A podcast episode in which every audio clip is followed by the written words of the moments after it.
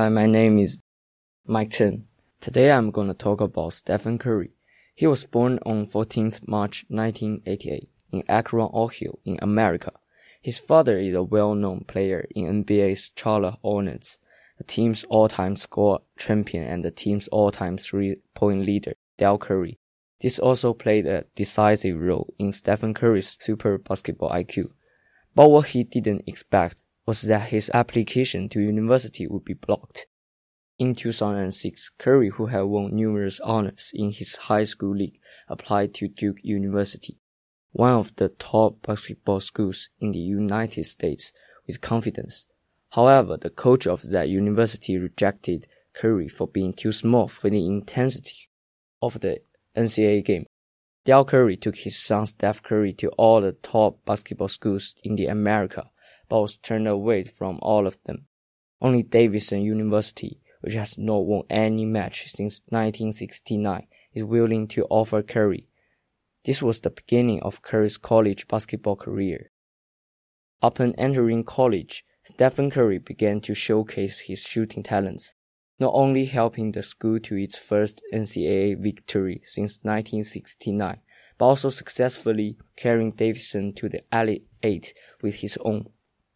He accomplished the feat of making 162 threes in a single season, which broke the NCAA record of it. The NBA is ultimately a league of talent and physicality. Although he has trained hard under the guidance of his father and has surpassed his father's shooting skills, but still, no one wants to believe this scrawny second-generation star can achieve more than his father in this talent-rich NBA league.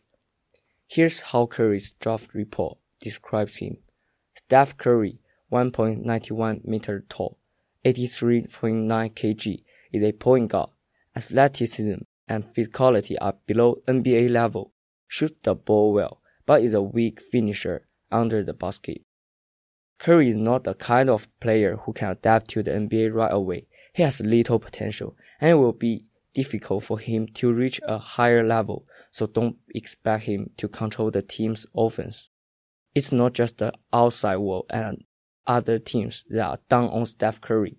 Even the Golden State Warriors' number one player at the time, Monta Ellis, was openly questioning the team's choice when he learned that the Warriors had taken skinny guard, and even declared that he didn't want to play with Stephen Curry. This shows how much the conventional wisdom is against Stephen Curry. Curry is now one of the biggest stars in the NBA league, having embarked on the small ball era, a style of play that rejects the slower moving center in favor of a speedy offensive game that can run fast and a three-point shot.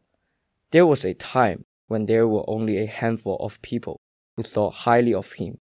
Curry was never the man in the halo, but it was faith, passion, motivation, and the determination that helped Curry to fulfill his dream.